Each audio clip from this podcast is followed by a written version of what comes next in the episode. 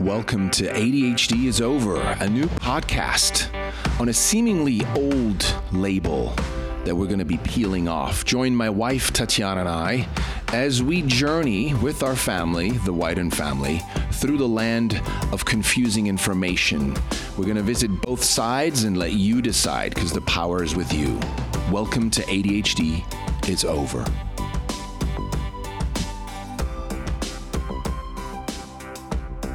Welcome back. Today, my guest is Robert Whitaker. He's an American journalist and author who's won numerous awards as a journalist covering medicine and science, including the George Polk Award for Medical Writing and a National Association for Science Writers Award for Best Magazine Article. In 1998, uh, sorry, I cut that up. In 1998, he co wrote a series on psychiatric research for the Boston Globe that was a finalist for the Pulitzer Prize for Public Service.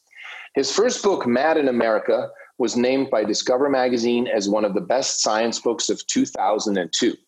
Anatomy of an Epidemic won the 2010 Investigative Reporters and Editors Book Award for Best in Mid. Do that one more time.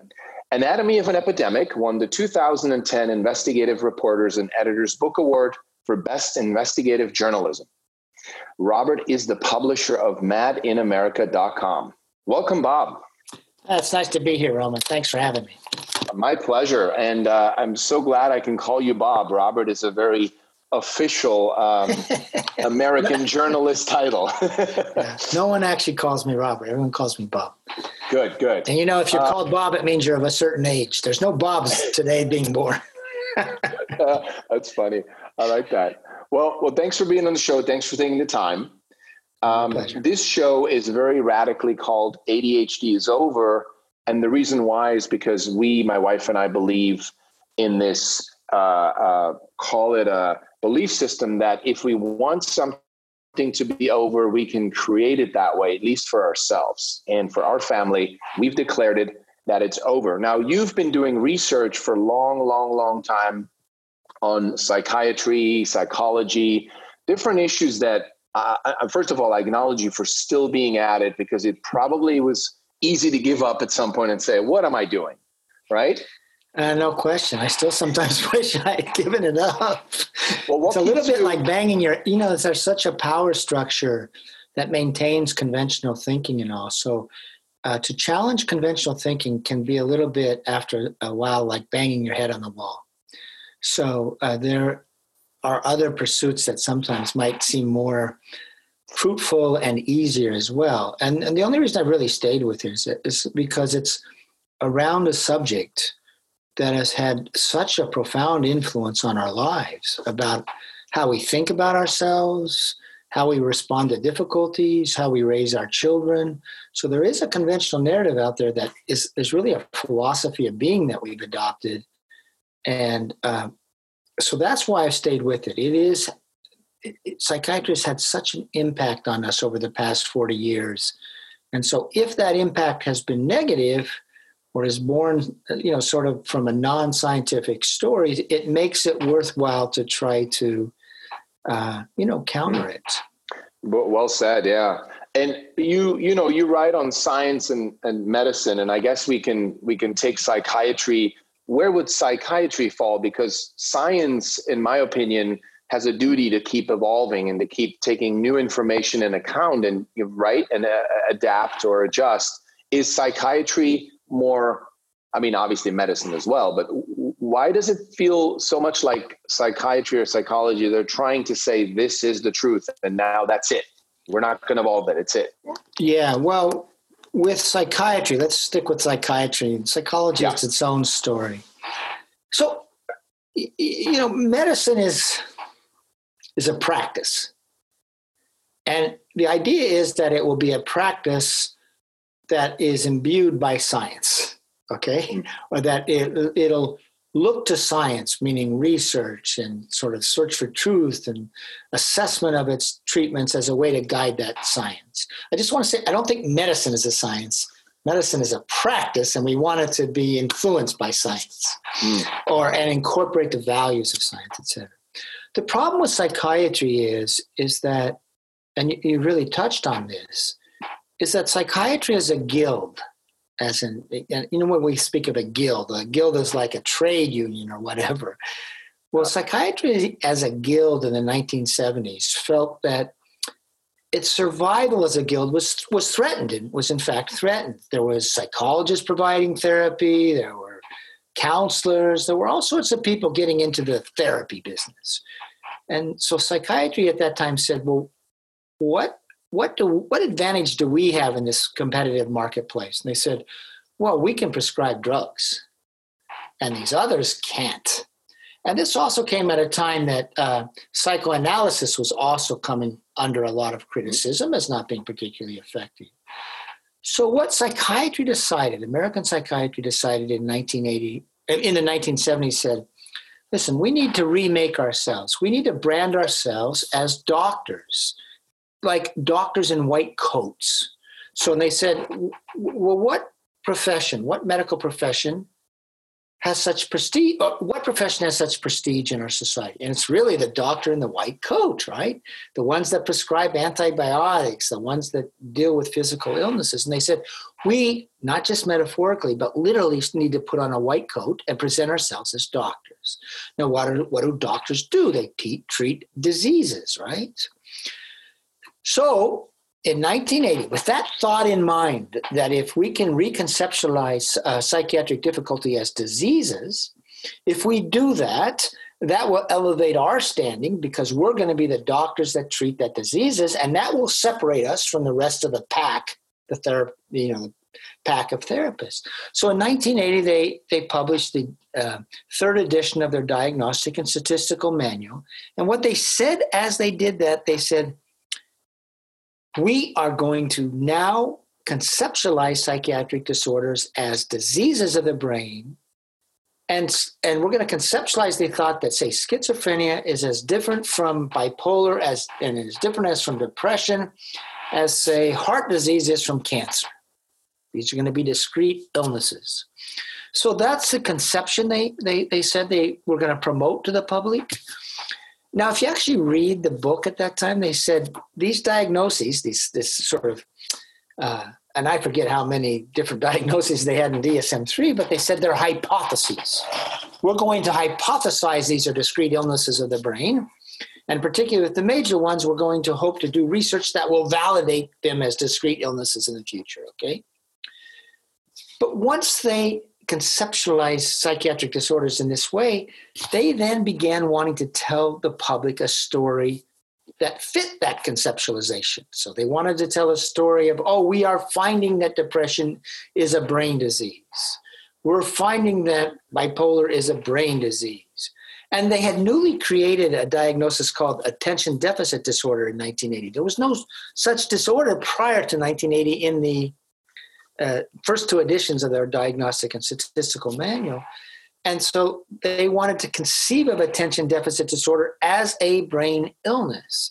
Now, yet, if you look at how you're going to diagnose it, it's all about behaviors like doesn't pay attention in school or taps his fingers too much, stuff like that. It was all behaviors that parents didn't like and teachers didn't like so the symptomatology were not symptoms of a disease. They were symptoms of a sort of behavior that others didn't like in certain settings. But nevertheless they said we're going to call this an illness.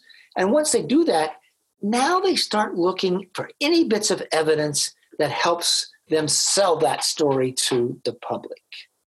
Mm. and then as part of this story they want to sell to the public is that these are illnesses and our treatments for them our drug treatments are like uh, antidotes or specific treatments for that disease, okay? Now, that's not how science proceeds. You don't come up with a story you want to tell and then search for information that will help tell that story. And when the information arises doesn't quite fit, you don't then hmm. sort of make up stuff. Science is about being a search for the truth. And yeah, you can have a hypothesis, but then you have to be prepared to find information that doesn't fit that hypothesis, or in fact belies the hypothesis, shows that it doesn't have merit. But so the point is, what you had beginning in 1980 was a guild that decided for guild purposes it wanted to tell a certain story about psychiatric disorders. And then it tried to gather information and research that would help support that story. That's not a scientific endeavor, that's a really a marketing, the guild endeavor. And as they prop- did propaganda, this, but yeah. yeah, really. And as they did this, pharmaceutical companies love this new uh, conception because if I can't sell you a drug for finger tapping at it, what a kid who's finger tapping in a school or fidgeting too much. I can't I can't market a drug. I can't go to the FDA and go like, "Oh, I have a drug for fidgety kids." But I can have a drug for a disease called ADHD. So what happened with this new conception in DSM-3, drug companies said, wow, this is fantastic. We're going to have all these behaviors and disorders and feelings that now can be classified as diseases, and we can market drugs for those diseases. And so what did they do? They began funneling a lot of money to the American Psychiatric Association and to individual psychiatrists to help sell the story of illnesses and of effective drugs for those illnesses to the American public. And that's what happened over the past 40 years. And we have to say this wow, did they do that well? Yeah. They yeah. sold that story to us in a remarkably transformative fashion. They, they, they got us to believe that story. So, from a capitalistic point of view, you have powerful organizations that need to build a market for their services or for their products.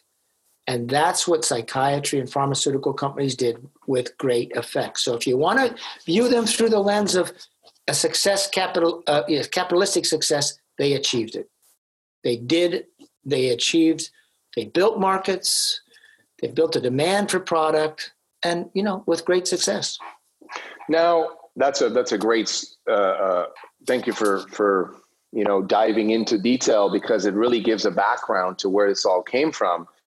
And I remember I did some research on the DSM, and I believe that until 73, being gay was considered a disease. Right. And it reminds me of when doctors used to sell cigarettes, right, or promote smoking. And so, how come nowadays though we feel that no this but now they're telling the truth this is really is that a matter of them just brainwashing everyone for years that we we do tell the truth and the, the dsm the new version is uh, you know the truth even though we we we interviewed uh, dr Allen Frances recently and he clearly said that there was some some stuff happening that shouldn't have been happening in DS, dsm-5 right? And he was there. Yeah. but how come pe- how come parents are still here's why. Here's why. So if you go back to when they were calling being gay a illness, right? That all came from a sort of psychoanalytic, psychological framework around psychiatry, okay? In other words, psychiatry in the 70s was sort of mocked for having all oh, these crazy shrinks with the long, you know, stroking their chins on the couch. And that became sort of a, an object of mockery, okay? And so it wasn't really wrapped in the gauze of the cloth of hard science, okay? But when they did in 1980, when they reconceptualized these as discrete illnesses, and they really were adopting like a, a, a an anti uh, uh, an antibacterial, uh, you know, antibiotic model of illness. You have a pathogen, and then you have an you know an antibiotic that kills that pathogen. And here they were saying, okay, there's this abnormality in your brain, and, and it's, maybe it's like diabetes or a chemical imbalance, and we can fix that. We can, and that's that's a story of hard science. And that's a story that fits into a larger story of medical progress. Listen, one of the things they say these drugs are like uh, insulin for diabetes.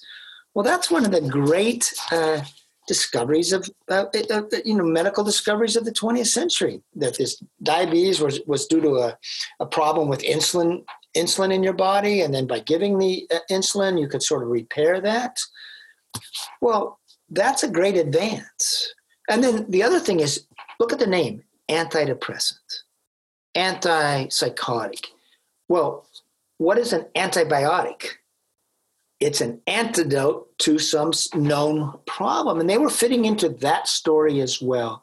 So the point is, this new story got delivered to us in the form of hard science that we were used to and fits into this larger story of medical progress in the 20th century, which is real, right? There yeah. was great progress in the 20th century in fighting infectious diseases and that sort of thing, uh, and, and repairing problems. So it fit into a medical model we believed in and actually had reason believed in to believe in. And finally, it came from Whereas the, the, the 70 stories around, you know, homosexuality is an illness and all that, that really wasn't coming out of academic uh, environments, okay? Not really. The ivory towers. This new hard science story comes from Harvard, it comes from Johns Hopkins, it comes from professors at Stanford. These are all people with great academic prestige. So the reason we believe it is it fits into a medical story of progress, and the people telling it have great prestige in our society. Professors at leading academic institutions. They are scientific truth tellers, at least we expect them to be. So that's the cultural context for the selling of this story. It was it fit into a medical story of progress, and the storytellers were people, professors at leading academic institutions, and, and we're trained to um, think of them as as honest storytellers. well, that's perhaps a good uh, uh, transition into what I wanted to talk about, which was this international consensus. Uh, Russell Barkley was spearheading the creation of. For those listening here, uh, if you're not familiar with it, it's just a simple document of uh, a group of I think it's psychiatrists and psychologists yeah. who are ba- who are basically saying, "Hey, public, uh, we know you've heard that ADHD is not real or does not exist, but that's actually not true. Please believe us; it is real, and we need to educate the media to tell people that it's a real disease, and if it's not treated, that that people will have uh, destructive lives." Right? I mean, right. In my words, right? How did you feel when you you must have come across that early on when it came out, or how how how did it land for you when you saw that consensus? Well, uh, listen, it. so why did they need this? First of all, why did they need this document? I mean, cancer doctors don't say like, "Okay, we're really dealing with diseases," and and and you know, and it, so obviously there was a group who was promoting this story of, of ADHD as a medical illness who felt threatened in some ways. They weren't totally winning the battle with the public, okay? So they felt a need to uh, sort of stand before the public, again, presenting themselves as the guardians of real science against these, you know, plebeians who aren't scientists and are challenging what we're saying to you. So they need to do it, first of all, because whenever you look at the actual science, it's not there. So there's a vulnerability there if you actually dig into the scientific literature around ADHD. So if you're actually if you're not vulnerable, you don't need to do this. Yeah. In other words, if, if real science is on your side, you can say, listen, here's the evidence that it's a real illness, and here's the evidence of the efficacy of our treatments, and here's the evidence of what happens if the illness is untreated. Okay, you can just respond to the science. The problem is within ADHD, if you dig into it, it they don't have such science to support them, and we can talk about that. So what you need to do is you need to say, we're the ones you can trust. We have the standing in society, and it's anti-science to challenge us. Okay. Yeah. So that's what they're really doing is they're trying to shut down a discussion. And you can see this. They're, they're going to say, if you're a media person, because this was directed at the media. Exactly. If you air these criticisms of us, it's like airing someone who's saying the earth is flat. Yeah. Now, if you're a science journalist, if you're a reporter, the last thing you want to be said is that like you're giving voice to the you know cranks that like think the earth is flat. Now, and I'll, I'll talk about where the strategy arose from. This didn't just happen now. But that was the purpose of this. The purpose of this was to make it, uh, to shut down discussion, to shut down investigations into the science, and make journalists afraid to give any airtime to those who would critic, criticize this story or critique this story. And yeah. that actually goes back to the early 1990s. And what happened was, as psychiatry and the drug industry brought on these new drugs, Prozac, the new antidepressants, and then the new antipsychotics, there were some critiques of the antidepressants, especially around suicide. Could these drugs possibly uh, harm, um, you know, cause increase the risk of suicide?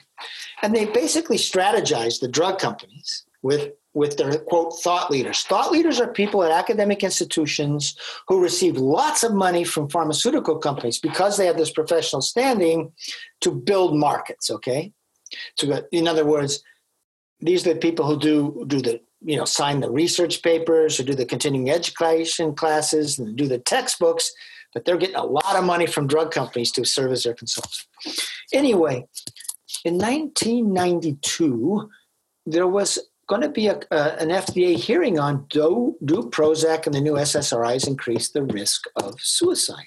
And that's because there were all sorts of reports coming into the FDA about people going on the drugs and becoming suicidal or even committing suicide.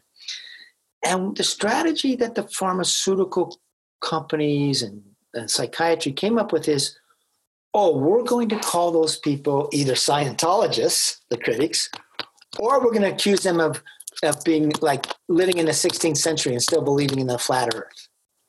Okay? We're going to we're going to denigrate we're going to delegitimize the criticism with this flat earth criticism. And at the minute that happens for, for science journals, working for newspapers or magazines that's a that's a red flag saying we're going to destroy you as a journalist if you go down this path mm. because you, we're going to say you're throwing your hat in the ring with these crazy people who don't who are anti-science people. So it be, it became known that this was a way to protect the larger story that psychiatry was telling at the time.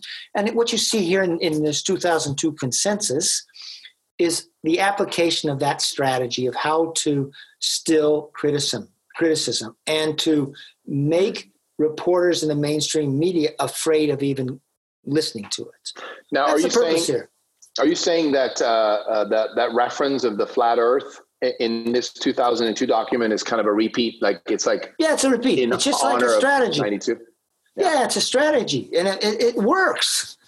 You want to be a you want to be a science reporter, and all of a sudden, like being called by someone uh, from Johns Hopkins or Stanford, like a member of a flat Earth society, and then your editor's going like, "What the, what the hell is going on here, Bob?" Yeah. What are you doing? Like, what are you giving credence to like cranks?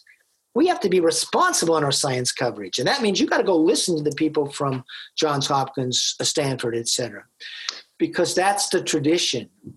Yeah. And then we can talk about this quote international consensus because that's an interesting story in itself. Well, that's the first thing when I read that, right? I went to see who who is on this list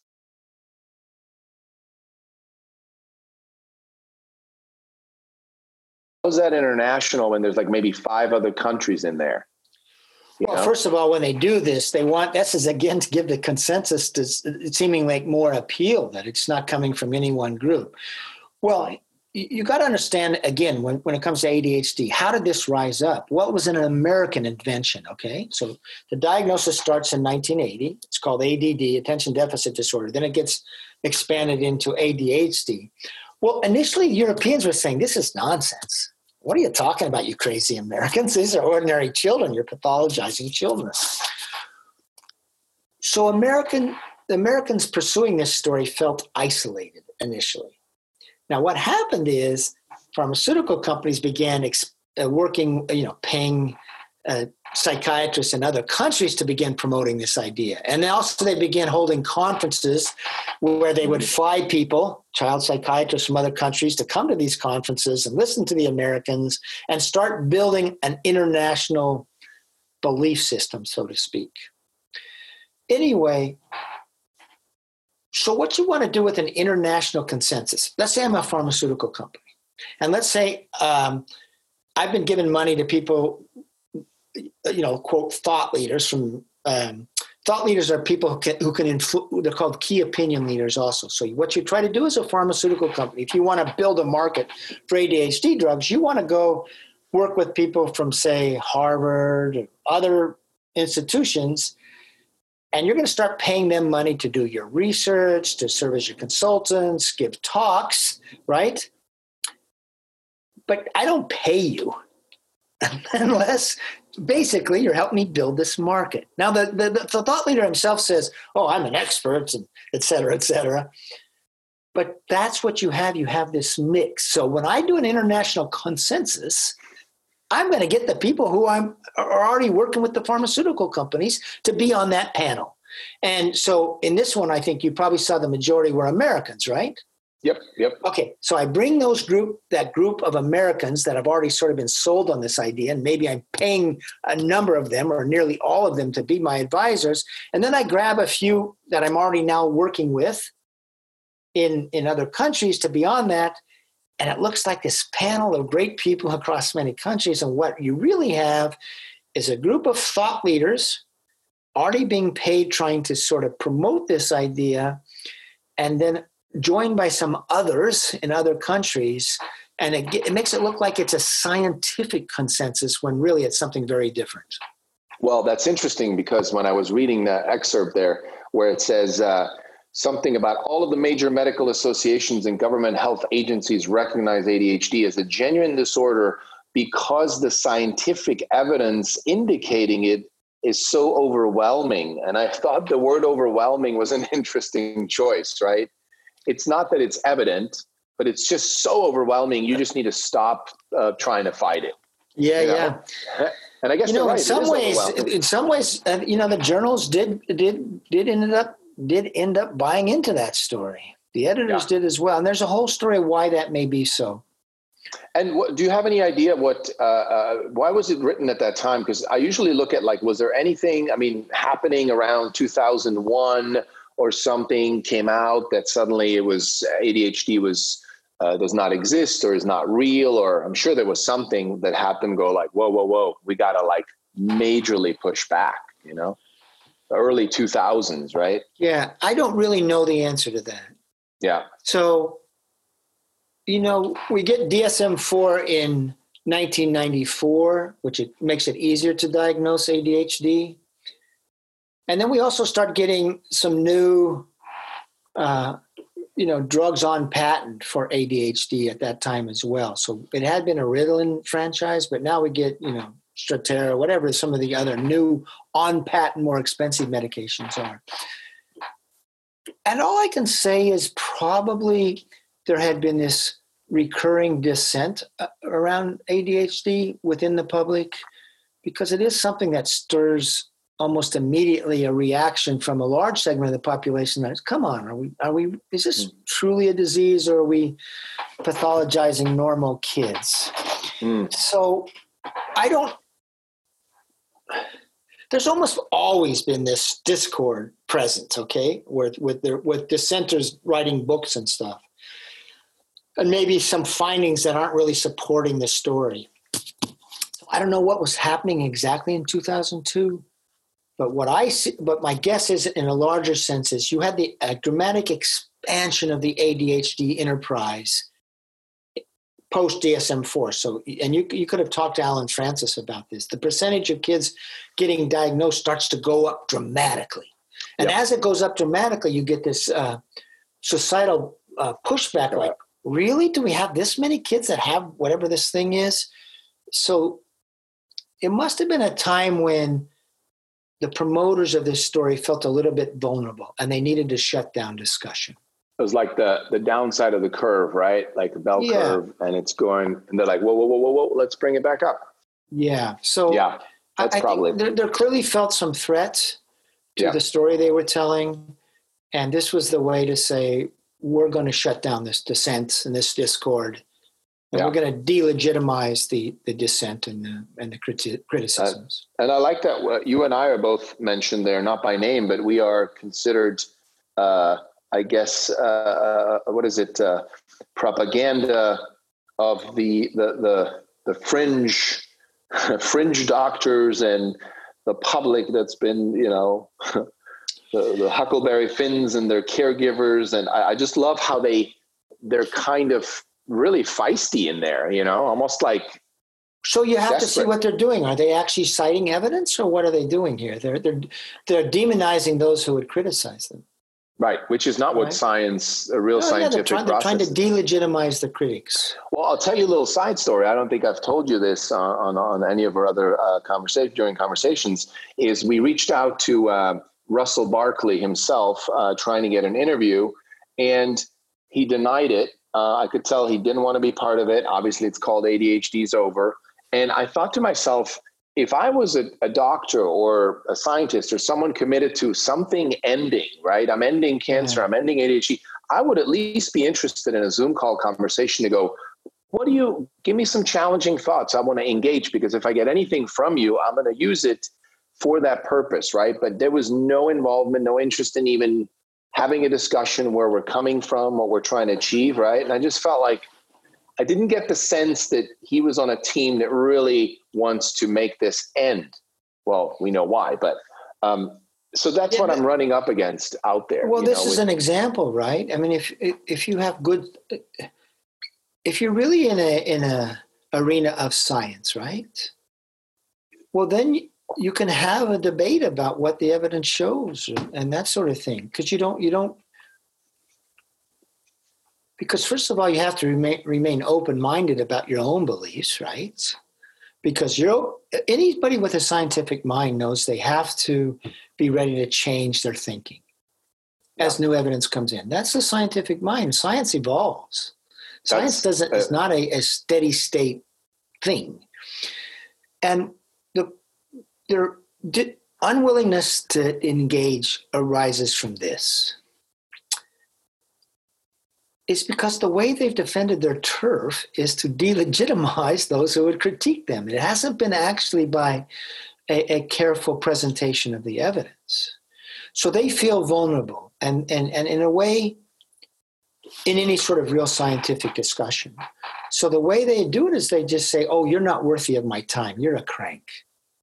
Again, it's a, it's a, it's a, it just shows a, a need to um, delegitimize the criticism without engaging with it because yeah. engaging with it brings them into an arena where they can't that very quickly it becomes audi- evident to the evident to the audience that there's some real reasons for these crit- criticisms there's some validity yeah. to them and we can go through here in, in just a bit and most important i think is this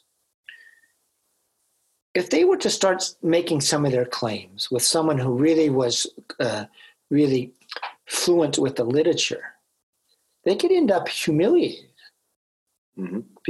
And no one wants to be publicly humiliated, especially like if you're the world expert on this stuff.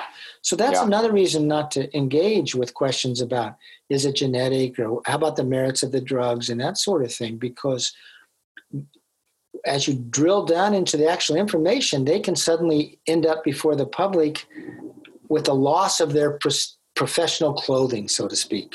Right, which would je- jeopardize their entire life's work. Yeah, right? and their own self conception too. Because you can be sure that most of the promoters end up believing whatever they're saying. Yeah. People believe what they say eventually. You say it often enough, you're going to believe it. Especially if yeah, you're rewarded for it, it brings you prestige, power, that sort of thing. It's interesting because my wife and I used to work in commercial design and, and uh, advertising, and we would have different car companies as clients, and every car company client would always go like, "We truly have the best cars in the world." Of course. And then the next one comes in, and they really believed it. They're like, "No, yeah. I mean, this is right." So I can totally relate to that. One of the things I wanted to say, what you just reminded me of, was this cute meme I saw on, on social media that said 90% of scientists agree with the people that fund them. And I thought that's, that's really true. Yeah, yeah. Listen, this is funny. this is one of the problems that scientists do agree with who funds them. So anyway, but uh, I'd love to dive in a little bit uh, into um, what I call the myths. They don't call them myths, but on our side, um, there's these myths that parents are sold. One is, let's start with one. It's genetic, as in it's predetermined. There's nothing you can do about it. So maybe just give us your feel free as to go as deep as you want or from whatever. Uh, yeah. Uh, so real quickly on this. So yeah. if you want to validate a disorder, a disease, one of the ways you validate it, you, you say, okay, listen, look at this genetic connection, you know? So, uh, and then, and then you can even then hopefully identify the gene or genes that make it more, you know, hand it down, right? So you'll see certain genes in the one of the parents or maybe both the parents. That parent has a certain symptomology or a certain disease, and then you identify that, oh, and that's what the kid has. That becomes a genetic disorder, right? And and and, and it doesn't even necessarily mean that um, it's only from the parent. And maybe it's just that for whatever reason you have mutations that show up characteristically, and you say that's the genetic problem, that's the defect. So the genetic claim is part of this desire to tell a story that validates ADHD as a real illness, okay? So now you got to go, well, well, where's the proof for this? And I'll give you an example. I think it was a 2010 study. This is one of the ones most often cited. I, I forget where it was published. Here's what they said. And, you got you got to dig into this because it's so ludicrous when you actually read the study itself that is used to make a claim that it's genetic. They found they were they were measuring something called uh, it's like CNV or something like little disruptions in the genetic code. Okay, and which they were going to identify this particular set of disruptions or the as somehow associated with ADHD. Okay. Now, what they first reported was something like, well, look at 14% of kids diagnosed with ADHD have this genetic disruption. Okay, 14%. And then for the non ADHD controls, I think it was 7%. So now let's just take that data. That meant 86% of kids diagnosed with ADHD didn't have that disruption, and 7% who didn't have that, you know, of the controls had that same genetic disruption. So even on the surface of that is that's not a sign of a genetic marker, right? And then it turns out with a little further analysis of the group in that study that was the ADHD group, there actually were a number of kids with an intellectual disability quite apart from the ADHD diagnosis, right? Mm-hmm. And if you took out those kids, it turned out, well, now among the ADHD group, there was 11% that had this genetic sort of like signs of a little bit abnormalities or, you know, versus 7% in the control group, meaning that, that this didn't show anything, right? It showed that most ADHD kids didn't have this genetic or disruption. And it's also in, in kids without ADHD. And yet, and that study was cited as evidence that it's genetic. And that's often seen as the best study for this. Wow. So this is what I need. So this is what we, we need to talk about when we talk about myths. We need to go to the studies that are cited to support the claim, and then we need to deconstruct them. And once you deconstruct them, you see that no, this is not the type of evidence you see when you have a genetic marker for an illness. Mm. So that's the genetic story. That's the genetic. Well, I like that. Um, that's well said. Now, chemical imbalance, we hear this all the time. It's a chemical imbalance in the brain. Yeah, this one, this one is particularly idiotic. Um, I mean, so first of all, the whole chemical imbalance story arose from understanding how antipsychotics and antidepressants act on the brain. Okay? So, what do antipsychotics do? They block dopamine transmission in the brain dramatically, so much so that they actually mimic the deficiency you see in Parkinson's disease. But anyway, antipsychotics were found to block dopamine transmission, so people hypothesized that schizophrenia or psychotic disorders are due to too much do- uh, dopamine, okay? The opposite of what the drug does. Now, once you have that hypothesis, you actually have to find that there's a lesion in the dopamine system in people so diagnosed before they go on the drug. And long story, they never really found that for schizophrenia patients, that there was a characteristic lesion. Now, what do what does Prozac do? okay. It ups serotonergic activity, so they hypothesized that people with depression had too little serotonin. But again, once that hypo- so the hypothesis is born from how the drug acts on the brain, and then you hypothesize the pathology as the opposite. So you now have to see: do people with depression before they go on the drugs actually suffer from low dep- low serotonin? Well, they investigated that, and they never found it to be so. And in 1998, the American Psychiatric Association's own textbook said, listen, we've investigated this low serotonin theory of depression and we just found no evidence for it. Now, that's what their science said. They told another story to the public. So now let's turn to ADHD. So that's actually where there was any science around the chemical imbalance. But when they began wanting to market ADHD as an illness, and there was a group called CHADD, which was heavily funded by the drug companies, and CHADD started saying, like, oh, uh, ADHD is due to too little dopamine in the brain. So why did they say that? Well, they just applied that same sort of thinking so stimulants like Ritalin, they release dopamine, they increase dopamine activity. So they hypothesized, oh, ADHD. This really wasn't even a hypothesis. It was just sort of a claim to, to sell parents on this. ADHD is due to too little dopamine in the brain. So that's where it arises from. It's it's the whole story of chemical imbalances arises from understanding of how the drugs act on the brain and then wanting to create a story about how they fix some abnormality. But then you actually have to find that people with these diagnoses actually have that characteristic abnormality. And that research never panned out. And you can even see in 1998 in their own textbook the American Psychiatric Association saying it didn't pan out. And in 2005, I think it was, Kenneth Kendler, who is uh, one of the world leaders in the search for chemical imbalances, he says this. We have hunted for big, simple neurochemical explanations for psychiatric disorders, and we have not found them. Yet you're still hearing this, right? Absolutely.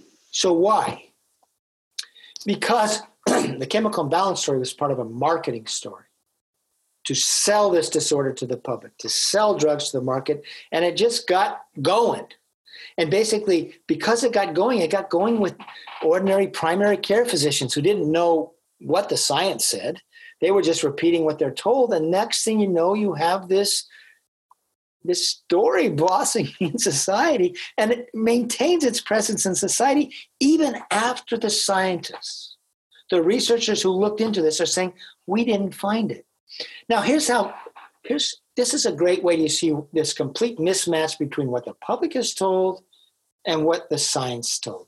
There's a psychiatrist named Ronald Pies. He's the former editor in chief of Psychiatric Times, which is, is basically a trade pub- publication of the American Psychiatric Association. Here's what he wrote in 2012 The story of chemical imbalances is a kind of urban legend, never a theory seriously propounded by well informed psychiatrists.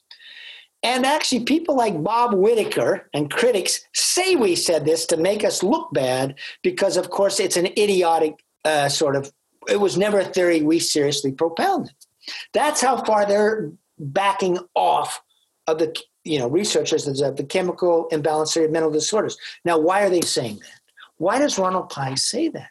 Because in fact, I and others had said, look at what your organization said for years, because the APA had such information on its website. Now look at your own research. Let's take people behind the, the, the curtain and let's go into the scientific literature where you were saying you weren't finding this. So now, Ronald Pies in 2012, once people have you know taken the public behind that curtain, they're faced with an embarrassing moment. Why did you lie to us? Why did you lie to the public? Now they have two choices. Either they have to say, oh, we did find that, or they have to go back and say, we never said it, because you're not supposed to lie to the public. You're not supposed to say to the public, you have chemical imbalances, that why you need to need the drugs. So what Ronald Pies is doing is trying to maintain, we never said it. That leaves our re- reputation um, intact. And yeah. we're going to blame people like Whitaker for saying we said that. now you can actually go and of course you you can you can see when the APA was saying it in public education campaigns. In fact, I think it was 2006, they ran, the APA ran a campaign that said, we need to inform the public that we psychiatrists are experts in fixing chemical imbalances in the brain. That was their educational campaign. And then they said, and they did a survey afterwards and said, look at it, it's pretty effective. The more and more the public understands we fix chemical imbalances. They were doing that as a guild campaign eight years after their own textbook said, we didn't find this to be so. Wow. So is it a myth? It's not exactly a myth. It's a hypothesis that was floated and didn't wasn't found to be true. And yet now they sort of maintain it because it got such it got rolling. And it's it's a little embarrassing to say, oh, well, we never really we never we never really found that out. So wow. It's worse than That's amazing to me. Right. It's yeah. It's really a story of the betrayal of the American public. And it's become a, like you said, it's become an urgent urban legend because I talk to people almost on a weekly basis that mention, still mention it and say, well, but it is a chemical imbalance in the brain. And I go, no, it's not. And they go, well, you wouldn't know. Right? Yeah, you wouldn't. I know because that's what uh, everyone tells me. The, the, the irony is, but this goes to this whole thing is that the people who say that say, I'm the scientific one. And you, the critics, say, but wait a minute, I've spent years looking through the literature and right. I've traced how it came up. And they're like, oh, no, listen, I'm no. the one who knows. This, this just shows the problem, the extraordinary wow. problem we have in terms of even discussing this. Now, let's go to the next one, which is one of my big uh, pet peeves, if you will, is that I've heard experts like Russell Barkley say medication is, and I believe he says the most effective treatment. He doesn't say the only effective, uh, but the most effective treatment. And I want to really look at the word effective. What are we talking about here when they say medication, stimulant drugs are effective? So there's two parts answer to this story. So if if ADHD the symptoms of our ADHD is you talk too much to others in class, you don't pay attention, or you tap your fingers a lot. Okay. Well, if you have a medication that makes you more isolated, more less likely to talk to others, now you and I might say that's not a great thing, right? But it's seen as effective in quieting that symptom of talking too much in class. Or if I'm a seven year old that is, you know, fidgeting and like not sitting in my seat for six hours a day, I'm eight, and I get a drug that quiets that movement, that reduce, and this is a real story. I mean, this is this is how symptoms are looked at. Uh, that's seen as effectiveness. You're moving around less, okay, and that, and in 1992, there was sort of a, a, a, an APA task force on this, and they said, yeah, our drugs are effective in uh, diminishing um, movement, diminishing socialization. But what we don't have evidence of is that it improves uh, school performance over the long term, okay? Or improves uh, any sort of long term improvement in any domain that we would want it to improve on such as creativity, uh, that sort of thing. And even from the beginning, it was like, well, maybe they focus better on math problems, but you see people saying, once on drugs, they're not as creative. They're not as good as problem solvers. Well, okay, then you say, well, well, the effectiveness is is we want someone who at least seems to focus better on the reading. Maybe they don't comprehend as much, but at least they'll sit in front of the book. So the first question that you've raised is what do we mean by effectiveness? And so if you have certain symptoms that are quieted by a drug, that becomes a model of effectiveness, okay? That becomes a, a report of effectiveness. Anyway, in 19, early 1990s, it was recognized. Uh, one, one second. Um, I'm having the internet connections. I'm just going to turn off my video. You can keep going. Okay. Um, you want me to turn off my video? No, you're like. Uh, yeah, this should be better. Can you hear me? Yeah, yeah. Maybe I should yeah. turn off mine too. You can. I like to always capture it because it's good to have that. But because uh, okay. now I think it mindset unstable. So maybe just go back to uh, when you said in 1992, I believe is how you started. Yeah. So this is really important because this is sort of a critical moment in the history of the assessment of uh, you know the merits of stimulant treatment for ADHD. So by 1992, they said, listen, we have studies that show that yes, Ritalin reduces fidgetiness and reduces social interaction. Okay, and that makes them quieter in a in a in a classroom. But they said, and this was a, a panel that looked at this, said we don't have any in evidence that the, this treatment actually improves in any way the long term functioning of these kids. Okay, does it help them do better in school? Does it help them in socialization? Does it help them by the time they're adults, you know, in, in sort of work environments? So they ran a study called the MTA study. And this study, they mounted it in 1994. They said was the first really good uh, clinical assessment of treatments for ADHD. And the results we get will help us guide our thinking about what sort of care we should give. It's a long story, but basically, they had four arms in this study. They had people given Ritalin alone by doctors in the community. They had children given Ritalin by experts in ADHD, Ritalin alone. Then they had um, behavioral therapy alone, and they had then they had behavioral therapy plus Ritalin. Okay, and this study is still cited as the study that is the most um, uh, compelling evidence regarding treatments for ADHD. Now, after 14 months, the group that was randomized to Ritalin alone, as prescribed by the experts, were doing slightly better on reading than the other groups. And so they said, see, this, this treatment, Ritalin prescribed by experts, produces a long term benefit. Kids are doing better with reading. Now, they also had a, a reduction in ADHD symptoms, better than the behavioral group, and that meant like the, the fidgetiness and that sort of thing. Mm-hmm. That 14 month result is still cited, but that study continued.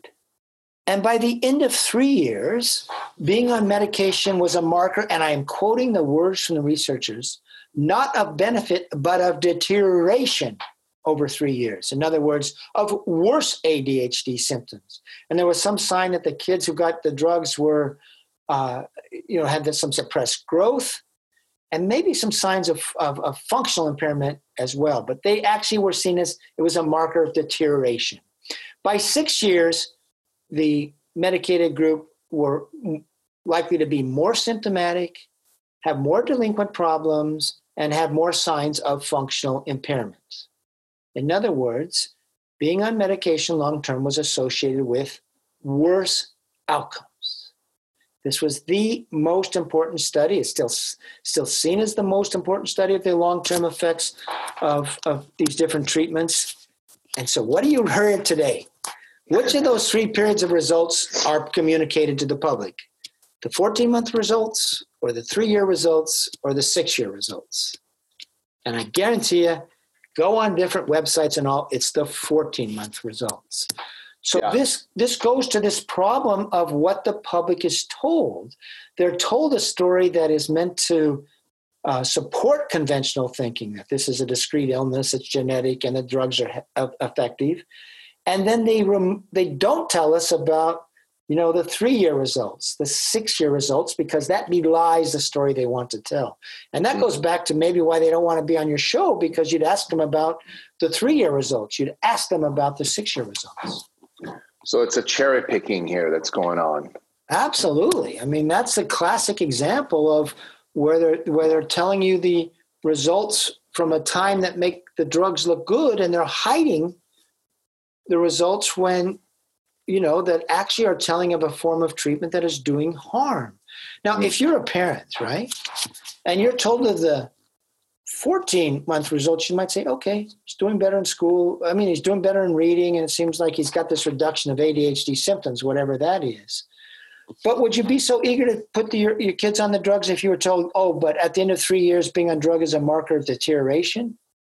Hmm. Or would you want to go down this path if you were told, oh, and we had this stu- the same study, but the end of by six years we saw worse ADHD symptoms, growth suppression, um, greater risk of acting in delinquent manners, and greater sort of functional impairment. Now, would you as a parent go, oh, yeah, give me a kid that treatment? No, no, and I think what's interesting though is as a parent, you may, if you knew the, the full truth, right, the the, the two sided narrative, you may say, "Oh, you know what? We're going to do it for a year because we need it right now. We we need a band aid, and then we're not going to continue because studies show that, right? So you'd have yeah. the full picture. Yeah, that's called informed consent. yeah, that's what's missing here. Yeah. By the way, there's even reasons to question the 14 month stuff. It's a long story, but uh, uh, I'm sure. I'm sure we'll get into that at some point when they're trying to debunk what we're going to say. But you know, it's all good. I'd like to have these conversations. Anyway, that's the next. That's the next bit about the myths. what about the unmedicated children with ADHD will end up self-medicating? Well, yeah so this the idea is that they'll be self-medicating maybe even with the illegal drugs right? They're more likely yeah. to be abusive of drugs. Yeah. Now i don't know the the sort of scope of this research as well as i know some of these others but first of all there was the, there was a study done in the 90s that looked at this and actually found that exposure to stimulants made you more likely to be abusing drugs as a teenager which is what you might expect, right? Mm-hmm. So, you know, stimulants are speed. So you might think that kids that are exposed to speed when they're 6, 7, 8, 9, 10, 11, 12 might be more likely to abuse these drugs, abuse, you know, have substance abuse problem as 17 and 18 year olds. And that's what this person found. She died in a car crash, and then you don't see her research promoted at all. Now, the research that, that challenges that has a lot come from the lab of a man named Joseph Biederman. Joseph Biederman is sort of was Mr. ADHD promoting it. Uh, he's at MGH uh, Hospital in Boston. He's a professor of psychiatry at Harvard Medical School. Now, he made a career out of like saying that juvenile bipolar disorder was real and you need to uh, give those kids antipsychotics. And the other thing he made a career out of was saying that ADHD is real, and if you and if you don't medicate them, they're going to have these horrible long-term outcomes. A couple of things about this: Biederman was publishing articles like every two weeks. I mean, it, you know, I once looked at the number of articles he'd written, and it was like a new article every two weeks. Okay, he was a publication machine. The second thing you need to know about Biederman was he he received money. I think was from like twenty four different pharmaceutical companies, uh, including you know, like we know in some instances one company alone gave him something like one point six million dollars over the course of a few years. So you, you do have this lab churning out results that seem to say this that oh if you don't medicate you're going to have these uh, you know greater incidence of uh, you know substance abuse or delinquent behavior. You know all i'm going to say is it comes from someone who is known for being compromised by financial influences. And I, and I just haven't done a real critique of that that that those studies, but I almost willing to bet that if you did do a critique, you could come up with the same sort of undercutting of that story that we see with the effectiveness of the drugs or information around the genetics. Mm-hmm. Yeah, I just don't know what that critique is. Yeah, how those yeah. studies have been designed and uh, so forth. It almost sounds again like a little bit of a a narrative that was set in motion back then and is still looked at as the truth, even though I think there's a lot of evidence that many, and I've talked to many young people, and some are on my podcast, that uh, ended up self medicating because it was just the next best thing to do because they'd been popping pills since six years old, right? They were dependent on something on, on the outside, like a, a, a man made substance to function. So it would make sense to continue exploring other substances, right? Yeah, you know, I, I really should uh, look into this, but you know, one of the things that you would need to look at is who is their unmedicated ADHD group, right? and what are they being compared to? So, yeah. Um, I just, so for example, one thing you might do is something like this. You might see some kids that retrospectively or even prospectively look like they have, quote, ADHD symptoms, but they eschew treatment. And then what you do is you actually don't compare them to a medicated group. You compare them to like, oh, how about the larger group of non ADHD kids? And you see some greater use of substance abuse in those that have these ADHD symptoms but never got treated with stimulants.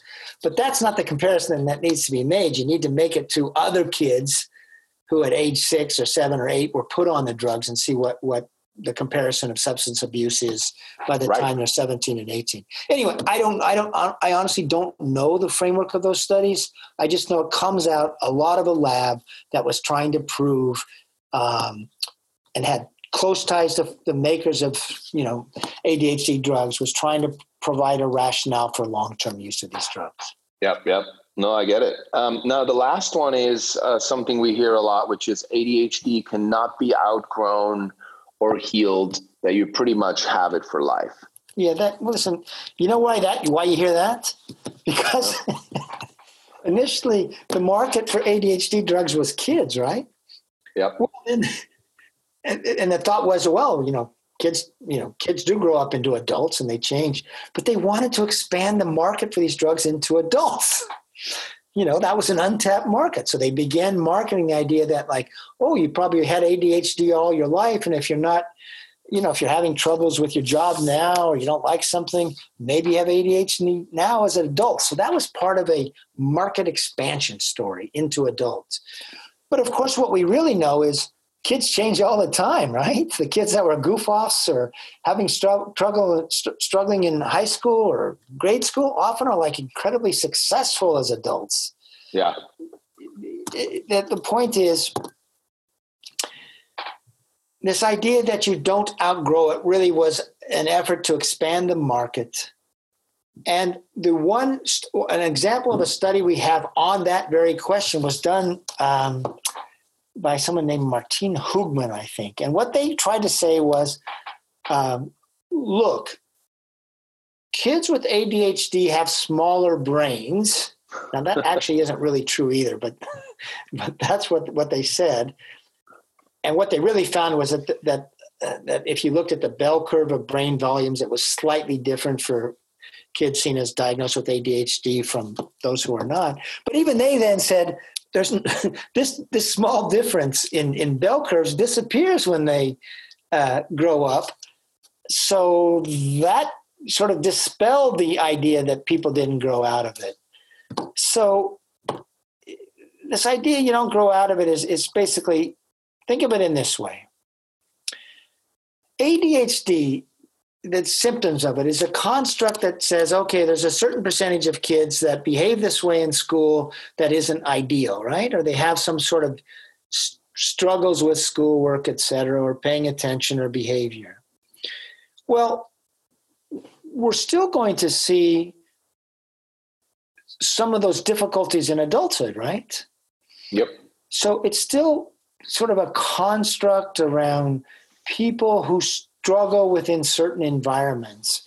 And, and maybe that child who had trouble uh, struggling with the school environment is also going to have trouble struggling with, I don't know, a corporate environment, you know, an office environment 25 years later.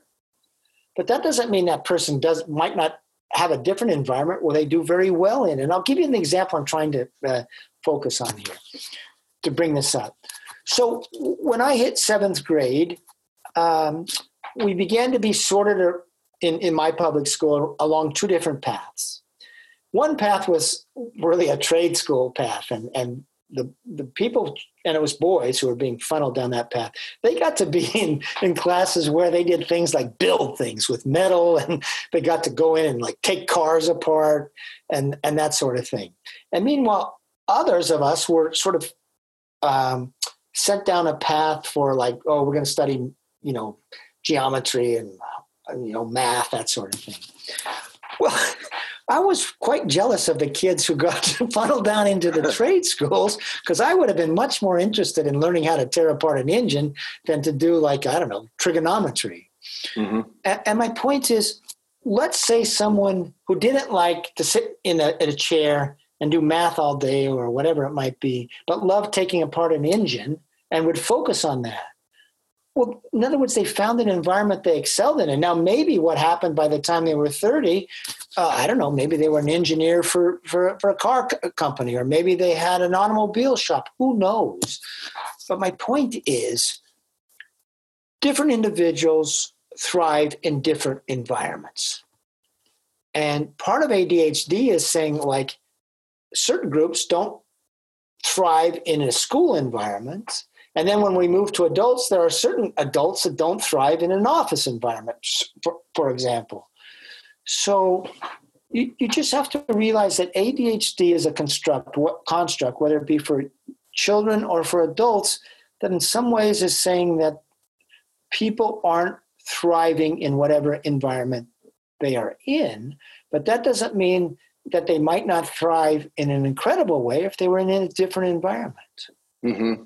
Yeah, that's uh, I've said this all along that you know once edu- the education system adjusts and caters to all different learning styles and different types and the the teaching methods or what's being taught is, is becoming more interesting right or more uh, of the times then then these kids are going to be more excited and more engaged and they're going to stand out less right yeah, and there's plenty of evidence from from examples where you change the school environment, you change also what kids eat before they come to school, and you teach them to be, uh, you know, to, to, to, to be more aware of how food can affect, you know, the mind and the emotions and behavior, and also, in other words, they start doing a better diet.